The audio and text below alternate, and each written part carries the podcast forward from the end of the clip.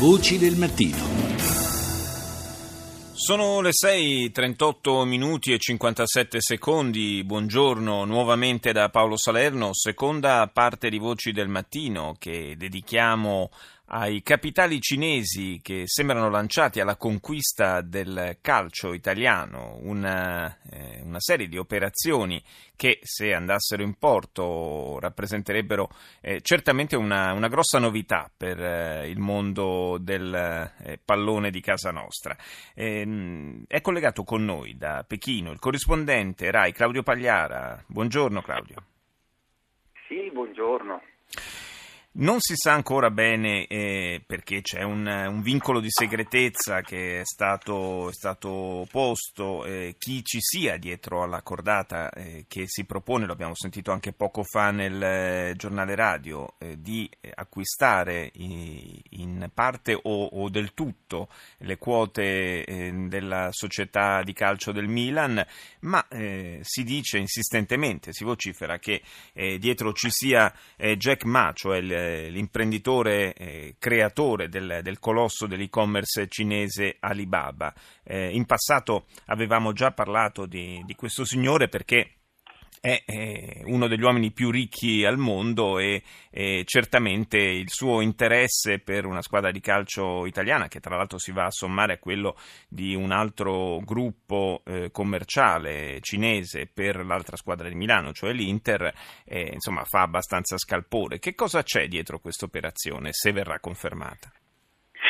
Ma innanzitutto c'è un aggiornamento da fare perché eh, dal quartier generale di, di, Jack Ma qui in Cina, eh, ricordiamo che Jack Ma è fondatore e presidente del gruppo Alibaba che è il colosso eh, numero uno eh, nel mondo eh, nel settore dell'e-commerce, oggi da, dal suo quartier generale arriva quella che suonerebbe una smentita circa l'interessamento di Jack Ma nei confronti del Milan. Uh, ben attribuita a Jack Ma la frase ho già un club importante, eh, sappiamo che eh, il gruppo Alibaba ha eh, il Guangzhou che è un club che è stato allenato tra l'altro tra Marcello Lippi e che grazie proprio a questo allenatore ha, ha, raggiunto dei notevoli risultati tecnici, perché dovrei acquistarne un altro, che cosa mi potrebbe portare di più? Queste sono diciamo ovviamente frasi che vanno sempre vanno soppesate eh, in molti modi, può essere ovviamente eh, una smentita perché si vuole trattare nel segreto, può essere invece una smentita perché la trattativa eh, è già fallita, ma naturalmente queste, questo sarà, um, lo capiremo solo nei prossimi giorni. Di certo si sa che eh, pare che il Milan abbia dato a una società eh, il compito di eh, trattare e che ci siano ancora 30 giorni di tempo per analizzare le offerte, perché non sarebbe una sola, che sono eh, sul tavolo della, mm, eh, di, della, proprietà di Berlusconi e della Fininvest. Dunque ehm, è ancora molto, eh, la, la, la, faccenda è ancora eh, diciamo, dai contorni molto difficili. Di certo quello che si sa è che mh, mm, la Cina eh, vuole eh, investire nel calcio eh, per ragioni molto semplici, che eh, al massimo livello, cioè il presidente della Cina, ehm, ha capito eh, e sa bene che il calcio è il soft power per eccellenza dei tempi moderni. La Cina invece eh, dal punto di vista calcistico, nonostante sia il paese più popoloso del mondo, ha veramente una posizione direi eh, vergognosa. Eh, eh, la FIFA, eh sì, perché la FIFA la colloca all'81 posto, eh, mi sembra, tra eh, l'Albania e la Bosnia. Insomma, sì, due paesi, due paesi di, di, dimensioni davvero assai inferiori. Esatto, sono come un quartiere di Pechino. Dunque eh, c'è un piano preciso che è stato annunciato proprio pochi giorni fa per fare eh, della Cina entro il 2050 una superpotenza assoluta nel campo del calcio. Questo è un piano annunciato da quartier generali della, della pianificazione cinese che è sostanziato ovviamente da congrui investimenti per creare, questo è stato un consiglio che l'IPI stesso diede eh, ai dirigenti cinesi quando era allenatore del Guangzhou, eh, per creare una cultura del calcio che parta dal basso. Eh, ragion per cui da, già da un paio d'anni, ma il piano proseguirà nei prossimi, entro il 2020 la Cina vuole avere 20.000 ehm, centri di allenamento per giocatori di calcio e 70.000 campi di calcio, sono grandi numeri ma parliamo di un paese naturalmente sterminato come la Cina. Ehm, è chiaramente un piano come sempre questi cinesi che guarda molto molto a, a, lontano perché questa è la, la, storia di questo paese che mh, raccoglie frutti eh, di semine che sono state spesso eh, sono avvenute spesso molto molto prima e naturalmente all'interno di questo piano eh, cosa di meglio c'è di acquisire il know-how di una grande certo. società come può essere il Milan o come può essere l'Inter, eh, con tutto ciò che ne consegue, eccetera. Di certo questo invece, eh, a parte le voci di acquisizioni dell'Inter e del, del, del, Milano, ci sono gli acquisti di importantissimi calciatori, eh, top calciatori eh, mondiali che eh, sono avvenuti negli ultimi anni e la Cina ha speso eh, per acquisire importanti calciatori più di qualunque altro club al mondo, in qualche modo, in qualunque altro paese al mondo. Segna quindi evidentemente un piano, un disegno preciso per uh, innalzare rapidamente il livello calcistico di questo paese che come dicevo all'inizio è davvero scandalosamente basso attualmente. Certo, certo, se un paese delle proporzioni della Cina si mette in testa di, di sviluppare un movimento calcistico di primo piano rischia poi nei prossimi decenni di non essercene più per nessuno.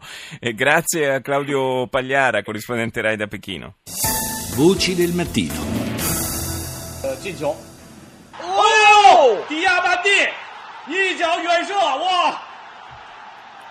天哪，这一个左脚，一个右脚。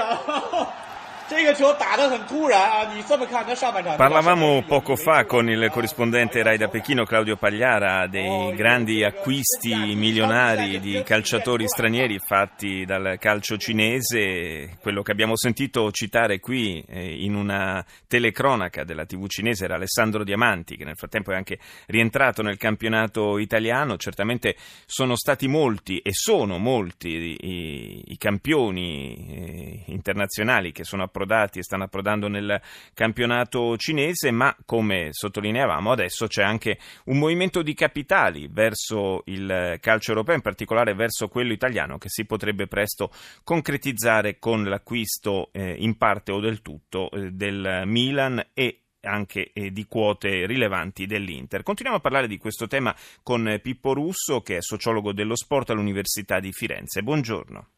Buongiorno a voi ascoltatori.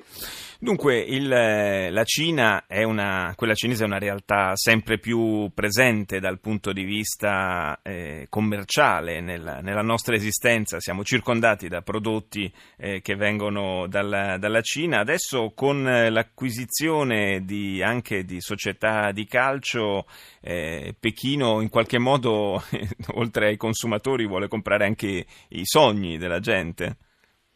Ma assolutamente sì, il XXI secolo si appresta a essere il secolo cinese del calcio e tutto ciò risponde a quello che è un preciso disegno politico che viene dall'alto in Cina, direttamente dal Presidente della Repubblica, nonché segretario del Partito Comunista Cinese, Xi Jinping, che è un grande appassionato di calcio e ha mandato a dire più volte che uno dei suoi desideri principali è vedere il calcio in Cina sviluppato ai massimi livelli e in questo senso si capisce come mai ci sia un così grande attivismo da parte dei grandi gruppi di capitale in Cina, che è una cosa che risponde anche alla peculiare struttura del capitalismo in Cina. Cioè in Cina c'è un curioso mix tra pianificazione di Stato e grande sviluppo dell'impresa privata, ciò che in, Occidente non potremmo mai capire ma che lì avviene benissimo, e questo desiderio da parte del Presidente della Repubblica diventa una sorta di obbligo da parte dei grandi gruppi del capitalismo cinese che infatti negli ultimi mesi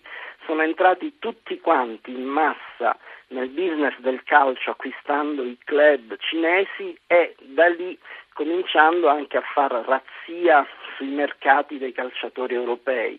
E questa manovra ha un eh, doppio fine eh, sicuramente quello di espandere il marchio del calcio cinese nel resto del mondo acquisendo appunto calciatori di prestigio, ma anche espandendo i capitali verso i grandi club europei e dall'altro lato sviluppare una base di giovani calciatori in patria che sia il serbatoio, certo. per la futura potenza del calcio cinese. I primi a far affluire in tempi relativamente recenti grandi capitali nel calcio europeo sono stati gli emiri, sono stati i grandi investitori eh, arabi. Che differenza c'è tra quest- quei tipi di investitori e questi nuovi investitori cinesi?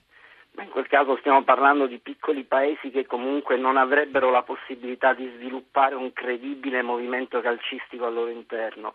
Nel caso della Cina stiamo parlando della più grande potenza demografica oltre che economica, è circa un abitante su cinque al mondo è cinese, per cui se davvero una scuola cinese del calcio riuscirà a svilupparsi diventerà davvero una grande potenza mondiale. A ciò aggiungiamo che il grande capitale cinese e la politica cinese hanno capito perfettamente che l'economia chiave del XXI secolo è l'economia dell'entertainment, cioè dello sviluppo, dello svago e in questo lo sport e il calcio, che è il vero gioco globale, diventano uno strumento chiave per lo sviluppo economico al massimo livello. Non dobbiamo dimenticare che eh, c'è soprattutto un grandissimo gruppo eh, cinese che è il Dalian Vanda Group eh, che ha già acquistato il 20% dell'Atletico Madrid, cioè uno dei club d'elite in questo momento, ma soprattutto ha acquistato Infront, cioè il ah, certo. più grande gruppo di commercializzazione dei diritti televisivi, di fatto Dalian Vanda Group è diventato il controllore del campionato italiano. E quindi in qualche modo diciamo, la Cina eh, ha, già, ha, già, in mano un po' le, le sorti del, del, nostro calcio in maniera magari poco eh, visibile, poco eclatante. Per, per, i grandi investitori arabi possiamo dire che il, il calcio europeo è un, è un po' un, un giocattolo diciamo, personale, invece eh, per i grandi investitori cinesi ha una valenza politica differente. Assolutamente sì, è un grande business, è un campo di sviluppo nel quale affermare un altro pezzo dell'egemonia cinese, quello che i politologi chiamano soft power, cioè il riuscire a sviluppare un'egemonia attraverso i giochi, i passatempi e la capacità di influenza. Il calcio diventa una chiave fondamentale in questo piano di sviluppo, ciò che per gli emiri non avrebbe mai comunque potuto essere. Indubbiamente, indubbiamente, è così, certo c'è grande curiosità a questo punto per vedere come andranno a finire queste trattative, soprattutto se dovesse eh, entrare in gioco un, eh, un, colosso come Alibaba alle spalle del Milan, insomma sarebbe comunque un, eh, un'iniezione di capitale importante nel nostro calcio che in questi ultimi anni per la verità eh, ha sofferto abbastanza di, di, di carenza di, di fondi, di finanziamenti, infatti insomma, è anche eh, sprofondato discretamente, ha perso molte posizioni rispetto a altre importanti nazioni europee. Io ringrazio Pippo Russo, sociologo dello sport all'Università di Firenze, per essere stato con noi questa mattina. Ora è il momento di cedere la linea al GR1 che sarà condotto da Daniela Battista. Noi torniamo intorno alle 7.37. A più tardi.